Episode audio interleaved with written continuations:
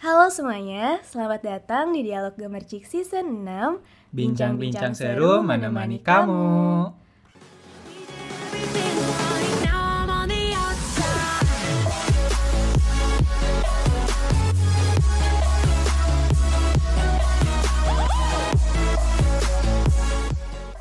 Hai hai hai, balik lagi nih di Dialog Gemercik Masih bareng aku, Elila Dan di sini tentunya saya tidak sendiri karena ditemani oleh rekan saya Siapa kan namanya? Halo, aku Wasi Heriadi hmm, dari divisi perusahaan.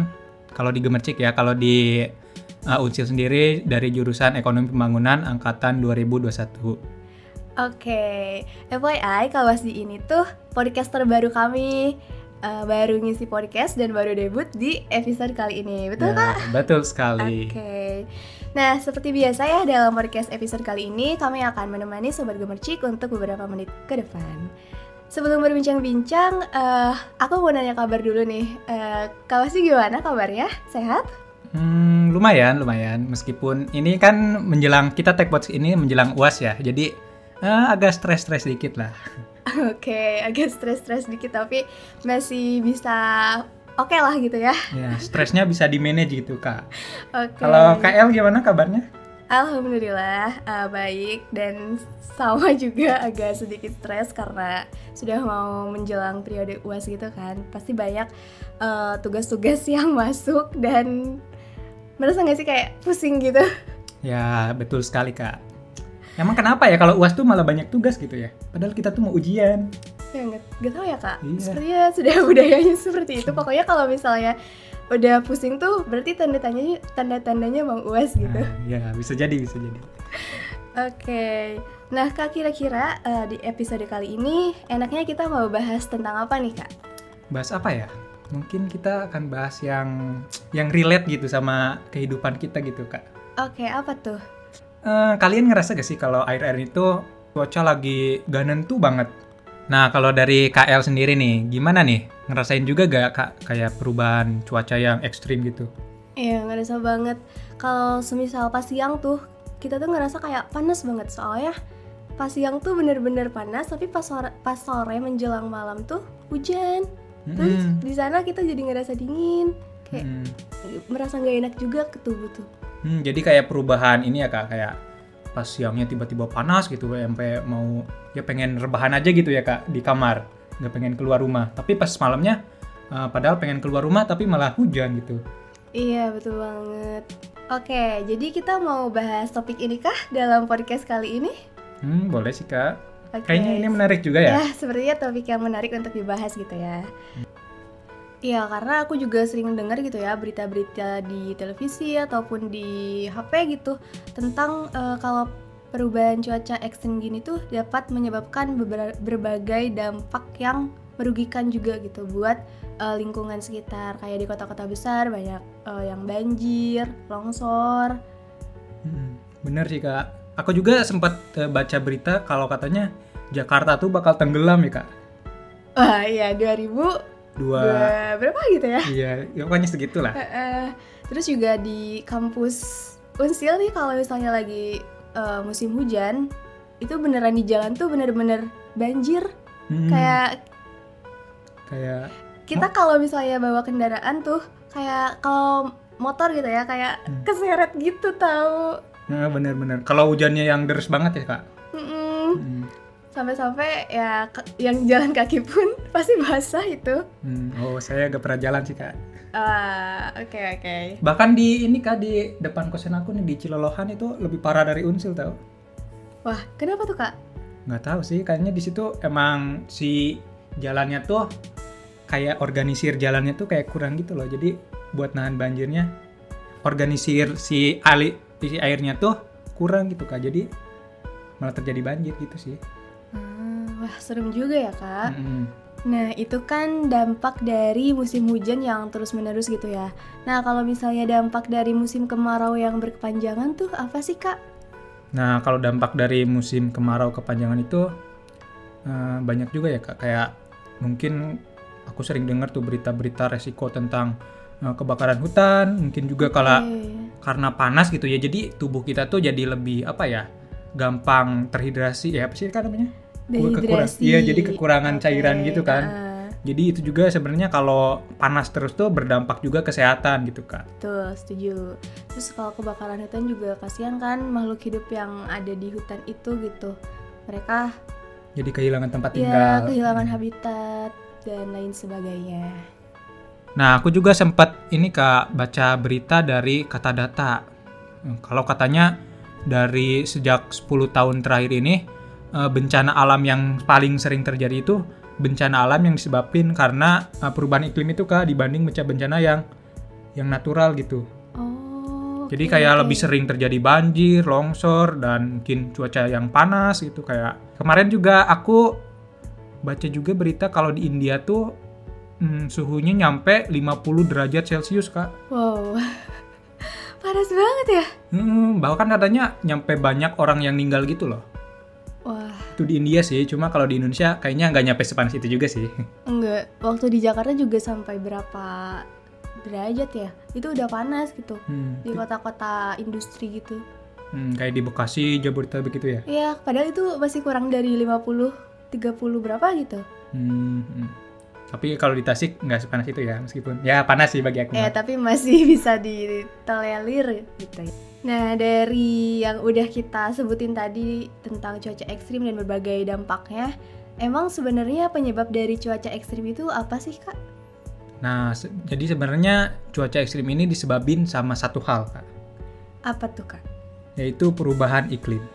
Oke. Tahu nggak Kak perubahan iklim apa? Perubahan iklim itu perubahan suhu dan juga pola cuaca dalam jangka waktu yang eh, relatif panjang gitu, Kak. Nah, bener banget nih. Nah, itu tuh sebenarnya hmm, awal mulanya dari mana sih? Nah, kalau yang aku tahu tuh eh, ini tuh awalnya dari revolusi industri pada abad ke-18 dulu, Kak. Oke. Ada apa, Cik? Tahu gak, Kak, dulu?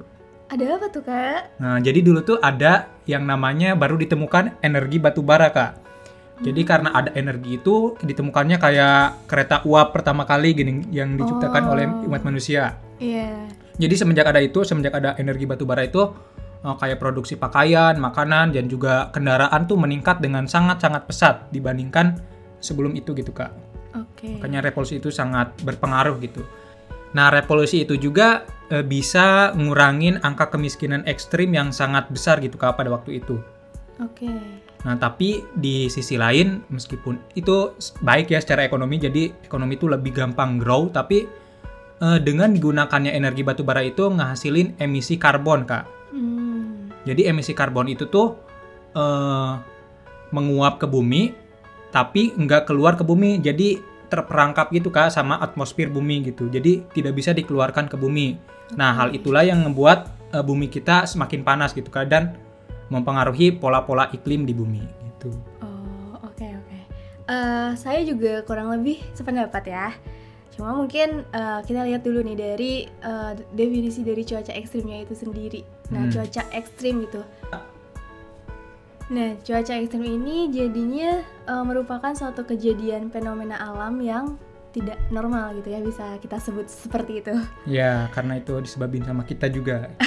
Oke, nah musim kemarau yang berkepanjangan, terus hujan lebat yang terjadi secara berhari-hari, yang tadi udah kita sebutin itu eh, suatu wujud nyata gitu ya dari adanya perubahan cuaca ekstrim yang ada eh, di bumi ini gitu. Hmm. Nah terjadinya cuaca ekstrim tersebut eh, merupakan dampak dari adanya pemanasan global Tuh. Atau yang biasa kita kenal global warming. Ya dari SD udah diajarin tuh kak. Iya benar sekali. Meskipun nggak ngerti dulu mah. Oke, jadi global warmingnya itu merupakan eh, ini kondisi di mana suhu bumi meningkat lebih lebih panas dari Hmm. suhu normal gitu. Nah, pemanasan global ini juga tentunya membawa dampak yang buruk yang relatif juga merusak eh, lingkungan sekitar, bahkan kehidupan di bumi secara menyeluruh gitu ya, karena tentu saja eh, dirasakan itu dampaknya sama hewan, tumbuhan, bahkan manusia. Ya sama kita juga ya. Iya. Nah, terus juga dari perubahan iklim ini tuh eh, tadi ya udah sebutkan eh, apa? menimbulkan bencana. Jadi eh, dapat menyebabkan misalnya di suatu daerah terjadi banjir, di tempat lain terjadi kekeringan gitu. Hmm. Nah pada akhirnya yang dirugiin sama bencana itu kan ujungnya kita kita juga ya. Ya, benar Kayak sekali. misalnya infrastruktur yang udah dibangun sama pemerintah dengan susah payah meskipun dikorupsi juga. Nah itu terus udah dikorupsi, terus ditambah bencana, jadi infrastruktur makin cepat rusak gitu kak, kayak jalan yang bolong-bolong kayak di Lampung, gitu. ataupun kayak kerusakan kerusakan secara pribadi gitu kak, misalnya eh, rumah aku nih jadi gampang rusak gitu kak karena sering hujan, karena banjir, Waduh. banjir, terkena panas hujan gitu loh, jadi si kentengnya tuh gampang rusak gitu. Mm-mm, bener bener bener. Dindingnya juga kayak banyak retaknya gitu gini kak. Ya terus juga jadi lembab gak sih di dindingnya tuh? Nah, bener. Mungkin kayak dulu juga sempat ada ini kak karena kayak apa sih namanya Eh, jembatan tuh roboh waktu aku Wah. waktu aku SMA tuh. Wah. Jadi aku eh, pas dulu kan masih ini ya kayak bulak balik gitu dari Padaherang ke Pangandaran. Nah kar- tapi karena ada si jala- si jembatannya tuh roboh, jadi aku tuh harus, harus, muter nggak? enggak harus naik angkot. itu jadi Jadi bagus dong kak. iya. Enggak lah kan itu ngeluarin biaya lagi. Nah baru sebulan habis itu nggak langsung benar tapi baru dikasih kayak jembatan yang yang sekali itu kan kayak ba- jembatan apa sih namanya jembatan sementara. Oh, Jadi kayak yang kita tuh harus sesek-sesekan gitu loh yang kayak serem gitu lah. wah. Pakai kayu doang itu. Waduh, jadi uji nyali ya mau berangkat Ah, sekolah. emang pengen sekolah doang ya Allah. nah mungkin selain itu juga ada kayak kerugian non fisik nih kak. Oke. Misalnya kita jadi sering eh, karena cuaca ekstrim jadi eh, Sering sakit. Mm-mm, jadi kita lebih sering ke rumah sakit meskipun BPJS ya, tapi kan tetap aja ya itu ngeluarin biaya bagi pemerintah gitu. Mungkin juga kita karena eh, tadi kan kayak aku jembatannya rusak, jadi eh, terhambat untuk sekolah ataupun yang kerja juga terhambat, jadi Gak jadi berangkatnya ya, Ah, malah bolos.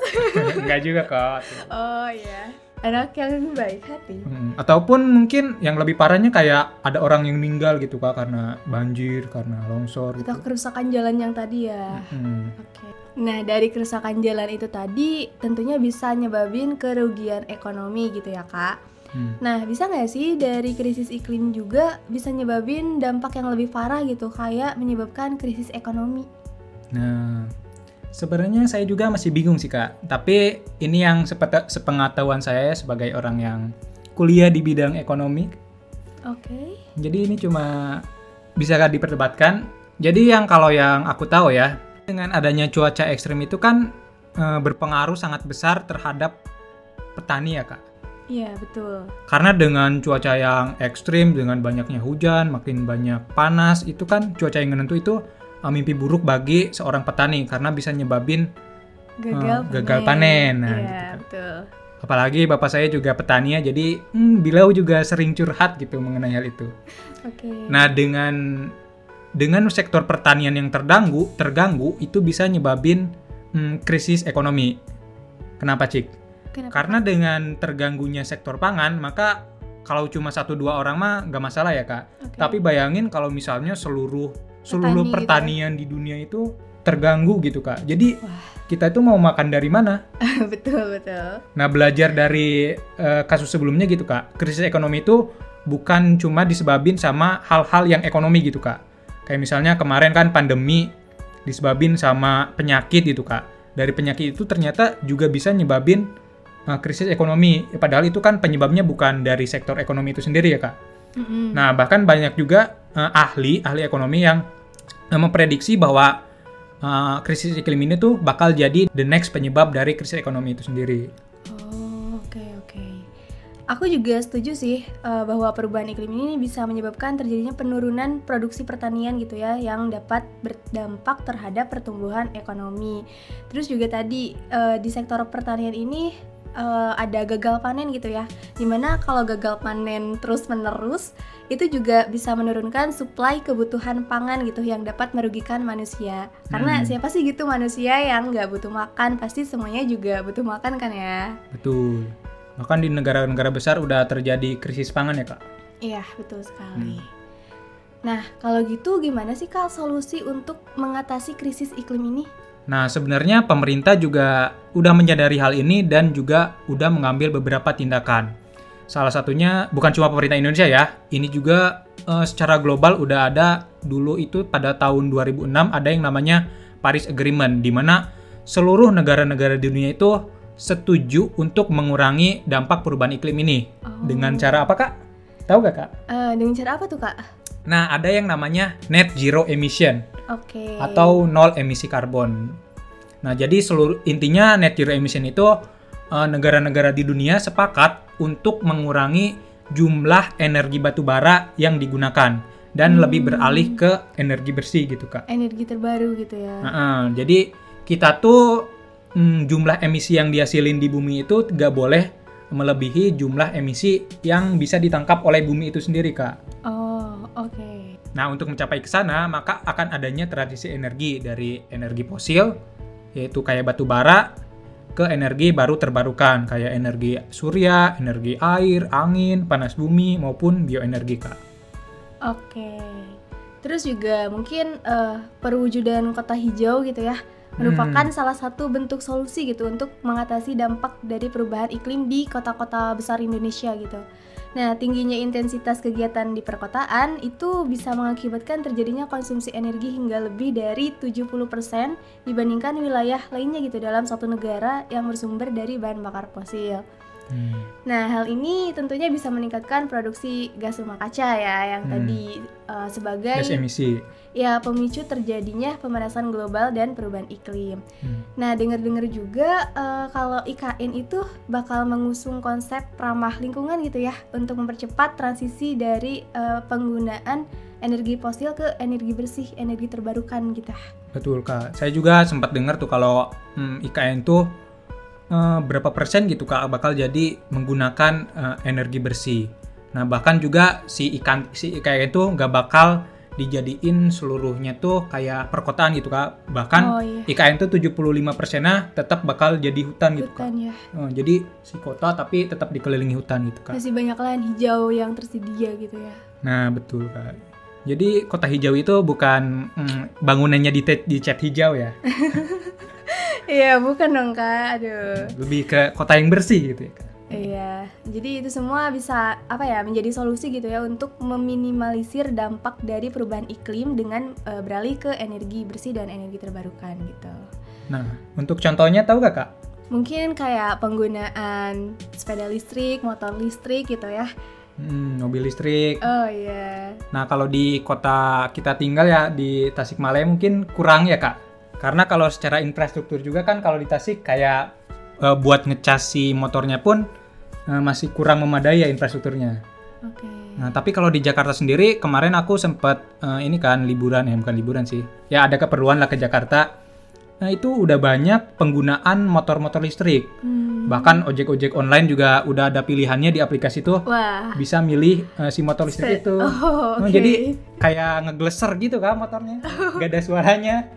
Jadi di Jakarta itu naik itu yang motor listrik itu. Ah, aku Oh, nyobain oke. itu pertama kali. Iya di Tasik juga mungkin ada, tapi nggak sebanyak di kota-kota besar gitu ya. Hmm, bener. Itu juga aku di deket AP tuh udah ada kayak yang jual tulisan gitu di- tersedia motor listrik. Ada juga yang disewakan nggak sih? Nah, ada juga yang disewakan. Cuma emang belum semasif di kota-kota besar. Oke. Nah, itu mungkin bakal jadi eh, solusi buat ke depannya buat ngurangin energi batu bara itu sendiri. Oke, setuju, setuju, setuju. Nah, eh, apa sih kak yang bisa kita lakukan gitu ya untuk membantu mengatasi krisis iklim ini? Jadi langkah sederhana apa sih gitu yang bisa kita eh, upayakan gitu lah?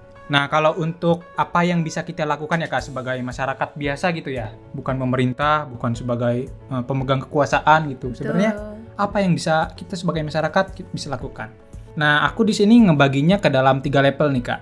Oke, apa aja tuh kak? Nah, level pertama sih dimulai dari diri kita sendiri dulu ya. Jadi sebelum kita ngajarin ke orang lain, kita bisa mulai dari diri sendiri. Kayak misalnya eh, bisa mengurangi jejak karbon yang kita hasilkan. Kayak misalnya dengan menggunakan transportasi umum. Betul. Karena kan dengan transportasi umum berarti penggunaan si energi bensin itu kan semakin berkurang ya. Nah, bisa juga dengan mengurangi emisi yang kita gunakan di rumah seperti dengan mematikan eh, lampu saat tidak kita gunakan ataupun eh, menggunakan gadget seperlunya aja gitu, Kak. Oke. Ada juga yang namanya eh, gaya hidup minimalisme, Kak. Jadi itu tuh kayak mengurangi konsumsi hal-hal yang nggak kita perlu, Kak. Jadi dengan kita ngurangin konsumsi hal-hal yang kita perlu, maka itu juga ngurangin eh, energi yang dikeluarkan untuk memproduksi barang, barang itu, Kak.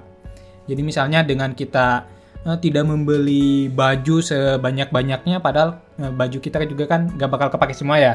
betul Dengan mengurangi pembelian baju maka eh, produksi baju itu kan akan berkurang ya kak. menurun ya Nah, jadi eh, si energi yang digunakan untuk memproduksi baju itu juga ngurang dan ujungnya si emisinya tuh berkurang juga.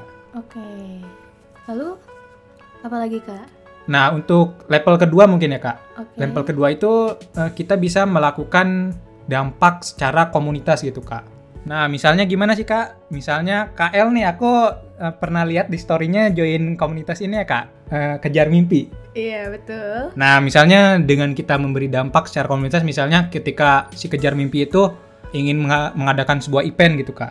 Nah kakak bisa memberikan ide-ide tentang penggunaan energi bersih saat mengadakan event itu kak. Misalnya Oke. seperti mengadakan event yang rendah emisi, misalnya juga misalnya ngadain ketika kakak mau nikah misalnya menggunakan pernikahan yang rendah emisi ataupun eh, bikin konten kayak gini kak yang bisa mengedukasi banyak orang gitu kak.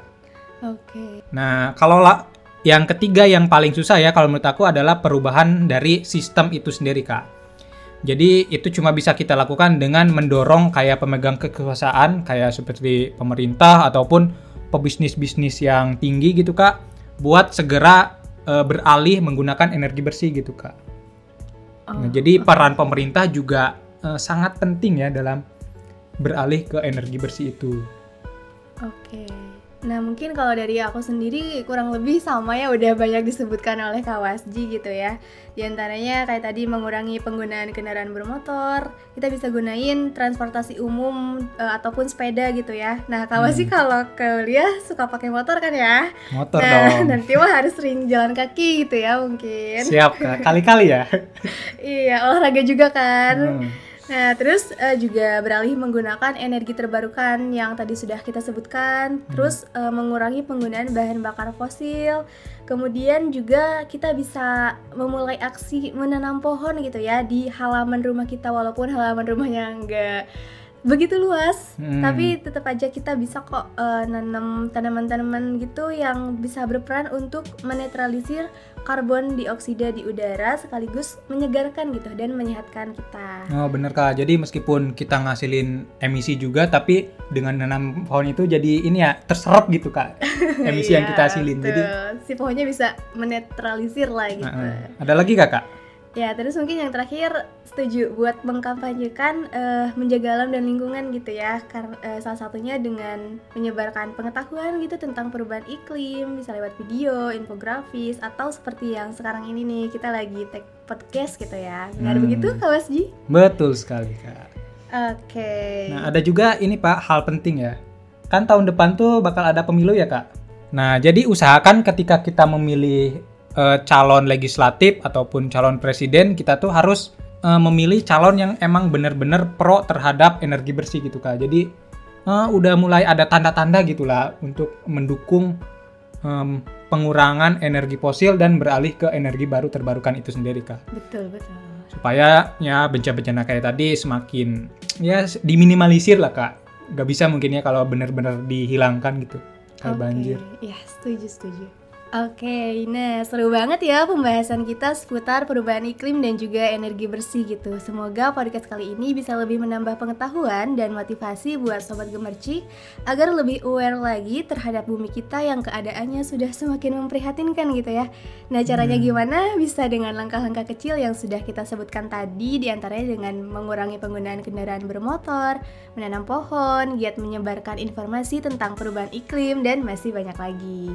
Oke, sekian bincang-bincang kita pada podcast kali ini. Sampai jumpa di podcast episode selanjutnya. Tetap jaga kesehatan, follow Dialog Gemercik di Spotify untuk dapat mendengarkan podcast seru kami. Dan jangan lupa juga follow all sosial media kami at Gemercik Media di Instagram, Twitter, TikTok, dan juga Youtube. Serta jangan lupa untuk kunjungi web gemercikmedia.com untuk terus update berita dan isu-isu terbaru lainnya.